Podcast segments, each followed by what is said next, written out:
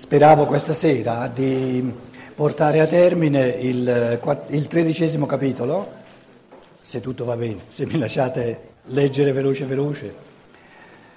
Poi domani mattina sarebbe, ci sarebbe il quattordicesimo capitolo da affrontare, corto corto, e c'è un appendice, una specie di appendice, in italiano vengono chiamate le, le ultime questioni che dice il toscano? Va bene le, le ultime questioni come traduzione? Guardate il testo che avete, alla fine ci sono le ultime questioni.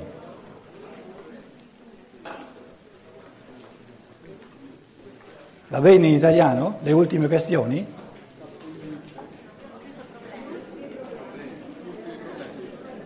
Gli ultimi problemi.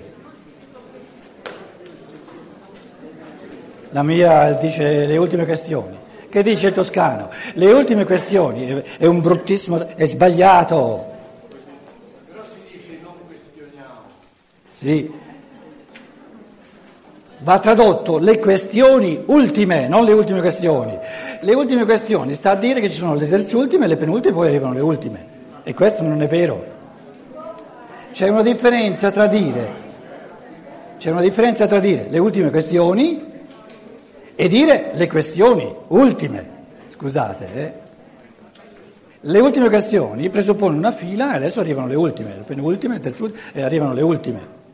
Ma le terzultime e le, le, le, le, penultime non ci sono, sono le questioni ultime, non le ultime questioni, stando al mio modo di pensare. Perciò vi dicevo, insomma, il discorso che facciamo insieme è anche nel vedere un pochino eh, in che misura sia stato tradotto anche bene il testo. Prima di portare a termine questo tredicesimo capitolo. È troppo forte, un riverbero? Me lo abbasso? Sì, aspetta, sono andato forse troppo vicino. Eh, va meglio così o siamo un punto da capo? Va un pochino meglio? Ah, allora basta, basta, un minimo di abbassamento che andiamo meglio. Um, Di nuovo un tentativo di riassumere, così va meglio, vero? Di riassumere il, conce- il pensiero fondamentale di questo tredicesimo capitolo. Il valore della vita, pessimismo, ottimismo, la vita eh, è piena di, di, bellezza, di bontà, di, di, di godimento, oppure la, vogliamo vederla in chiave pessimistica. Um, il valore della tua vita, dice Steiner, poi sta a vedere in che misura convince me, convince te, convince la tua testa, ognuno prende posizione con la sua testa, il valore della sua vita sei tu, la tua vita non può valere più di quanto tu vali ai tuoi occhi di quello che realizzi. E quanto vale il singolo umano? Allora, se l'umano si, si esplica in un modo individuale in ognuno, Qual è il valore dell'individuo, di ogni individuo? È infinito, non c'è un limite.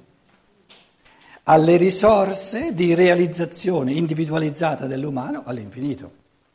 Perché potenzialmente il logos, ci siamo intesi di chiamarlo il logos, credo che ci capiamo, no? Il logos, spieghiamolo in italiano, scusate, in italiano, il logos ehm, crea eh, l'uomo dotato di facoltà di pensiero, dotato di spirito, quindi di immaginativa morale.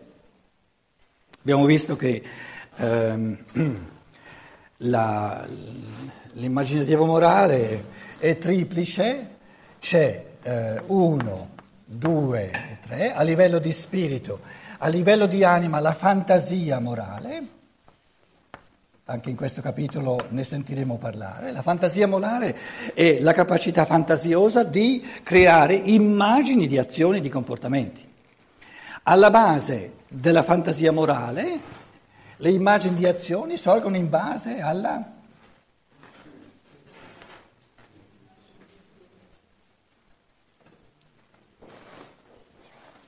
alla capacità di ideazione morale. Prima ci deve essere l'idea di quello che voglio diventare, no?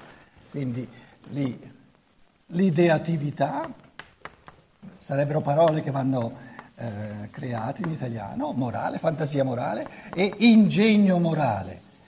È stato tradotto con tecnica morale, però io dicevo, dicevo tecnica morale, dicevo meglio forse in italiano l'ingegno morale, tutti e tre morale. Il valore della tua vita sta nel renderti conto che c'è in te una sorgente di ideatività, di, di, di eh, ideazione morale, una, una, sorgente di fantasia morale, di comportamenti, immagini di comportamenti, l'ingegno morale, la, tecnica, la tecnica morale è la capacità di interagire col mondo che già c'è senza romperne eh, le leggi di funzionamento, se no non si realizza il nuovo, e mettendo in moto tutte queste tre dimensioni della moralità, il, eh, la dimensione della ideazione di, di eh, realizzazioni nuove, di fantasia morale e di ingegno morale, non c'è limite alla pienezza di ogni io umano, perché la sorgente è il logos che crea ideali, idee di comportamenti, fantasie, immagini di comportamenti e ingegno, modo di, di tradurre in atto nel mondo che c'è, all'infinito. Esiste un dovere? No, non esiste un dovere, perché la pienezza del proprio essere, arricchire l'umanità con, eh, con, con la fantasia dell'amore, la chiamo anche la fantasia dell'amore, la fantasia morale, non è ciò che l'essere umano deve, perché il, concetto di dovere è che eh, gli viene imposto al di fuori, supponendo che sia qualcosa che lui non vuole. Il bene morale è ciò che l'essere umano vuole, se esplica in tutto e per tutto la sua capacità di volere il bene. Eh, diciamo che l'essere umano comincia da bambino eh, con ciò che la natura gli dà, la natura, diciamo, le forze di natura, e poi scopre sempre di più una sfera di libertà dove diventa creatore no? a livello individuale. Quindi più l'essere umano diventa creatore e più si realizza, e questa autorealizzazione, l'individualismo etico, è puro godimento, è pura gioia.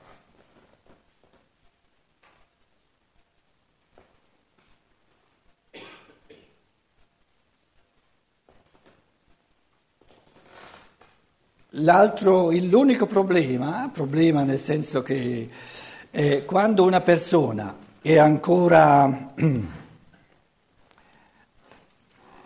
gode solo la natura, la parola cadrà adesso nel testo, la natura inferiore, quindi gli istinti, le brame eh, corporee, eccetera,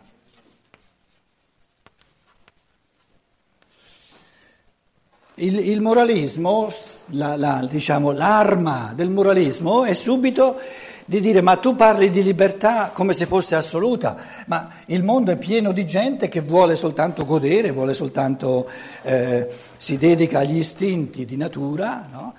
e se ne importa nulla degli altri, come facciamo con le persone che godono soltanto la natura inferiore? A quel punto lì noi ci siamo detti, e lo esercitiamo di nuovo questa sera, una persona che gode la natura inferiore va benissimo, non c'è nulla da sindacare, non c'è nulla da, da ridire, basta che non compia le azioni che sono proibite. Ma le azioni proibite valgono, sono proibite anche per la persona che, che, che, che si ritiene o che è creatore. Le, le, le azioni proibite sono un fattore di uguaglianza assoluta. Ciò che va proibito va proibito ugualmente per tutti, perché è lesivo della libertà per natura. Ciò che non è lesivo della libertà va bene.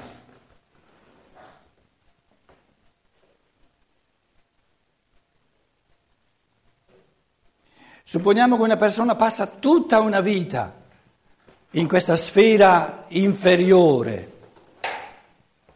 Io non ho problemi a concederglielo. Non ho alcun problema. perché so che per esperienza, e se siamo sinceri lo dobbiamo dire tutti, nella misura in cui lo bombardiamo dicendogli no, dovresti essere più bravo, dovresti, hai dei doveri superiori, la, la situazione peggiora, perché lo costringiamo a difendersi, perché lui è fatto così, se è fatto così è fatto così. Il discorso che dice, l'abbiamo fatto oggi, c'è nella natura umana, la natura umana è fatta così, strutturalmente è fatta così, che prima o poi non gli basta, all'essere umano non gli basta questa, questo, eh, diciamo, esaudire gli istinti inferiori che la natura ti dà, non gli basterà, abbiamo parlato della depressione, e se siamo convinti che prima o poi non gli basterà, con questo diciamo, ci sono nella natura umana, in ogni essere umano, forze sono, sono, reali, sono presenti e prima o poi, se ci sono, si presentano, che gli dicono, per cui l'individuo dice, non mi basta più questa sfera della natura, del corpo, della natura inferiore. Nel momento in cui dice non mi basta più, cercherà qualcosa di più.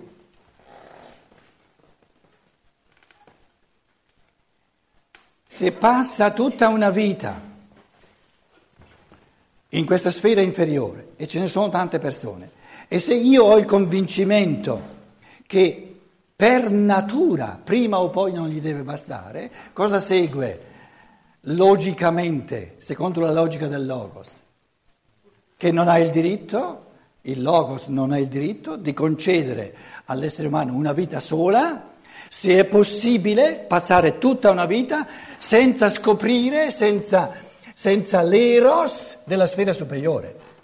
O tu gli dai la possibilità immanente nell'arco di una vita di diventare scontento nell'arco della vita di ciò che è inferiore, allora può bastare una vita.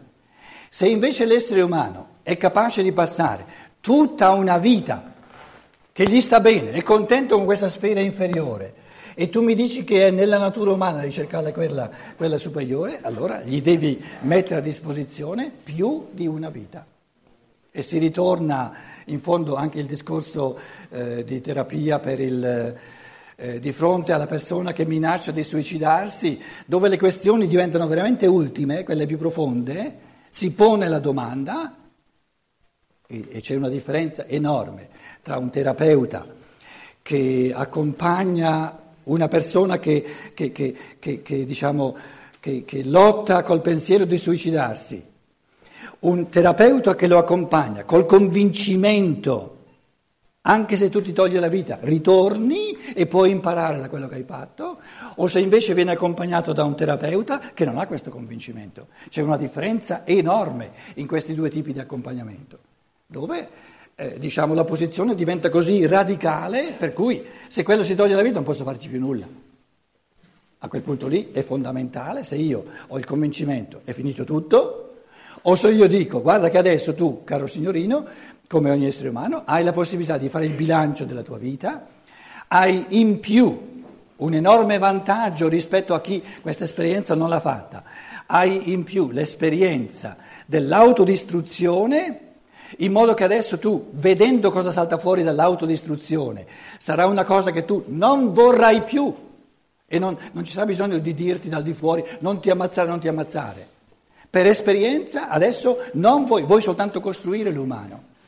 Quindi il terapeuta che accompagna, diciamo, colui che, colui che minaccia di suicidarsi, col convincimento che l'arco di evoluzione dell'umano abbraccia più vite, lo accompagna con tutt'altre forze, con una positività, con col valore di una vita, tutt'altro che non, che non la prospettiva se ti togli la vita vai all'inferno o, o dove va a finire. Siamo sinceri, senza prospettiva, senza il pensiero che dice ritorniamo tutti sulla terra, dove va a finire l'essere umano? Dove sono i cattolici qui? Dove sono, eh, la, la, la, diciamo, senza scienza dello spirito? Dove sono le conoscenze che ci dicono dove va a finire l'essere umano? Torna alla casa del Padre.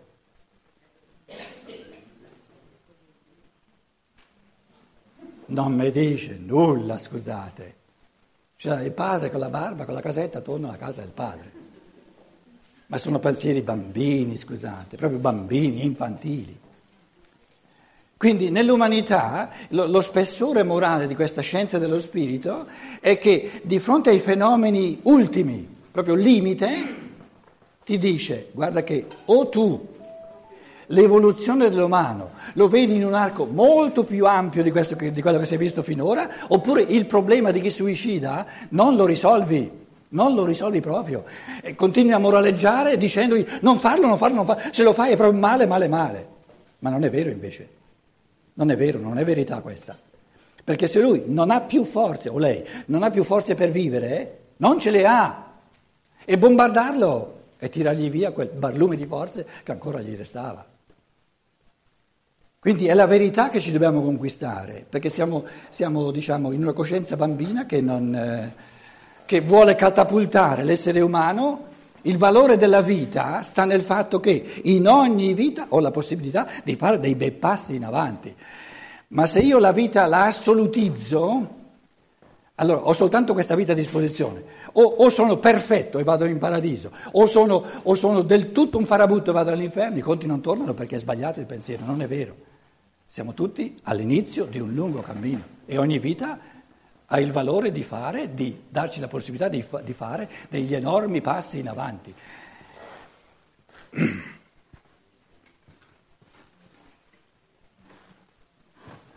Perché non può essere il suicidio un passo in avanti? Me lo dite voi? Il suicidio può essere un passo in avanti. Se io imparo, se è un'esperienza da cui imparo, e ne faccio un frammento di libertà in base all'esperienza mia propria, tutto ciò che distrugge l'umano, la prossima volta, se il logos logicamente mi dà l'occasione di imparare e quindi di, di farne un, un, cammino in avanti, la prossima volta tutto ciò che distrugge l'umano liberamente non lo voglio, non c'è bisogno che uno mi imponga non farlo, non farlo, non farlo. Un altro esempio estremo è il il ragazzo o la ragazza, 15, 16, 17 anni, vuol provare droghe che magari rovinano il corpo per tutta una vita. È la stessa domanda. Se tu il corpo l'hai rovinato a certi livelli, in questa vita qui non lo puoi più riparare, non lo puoi più riaggiustare. Allora glielo proibiamo?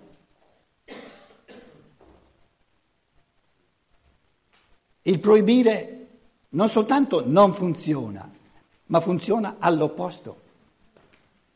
Il proibire aumenta la voglia di, di, di fare le cose.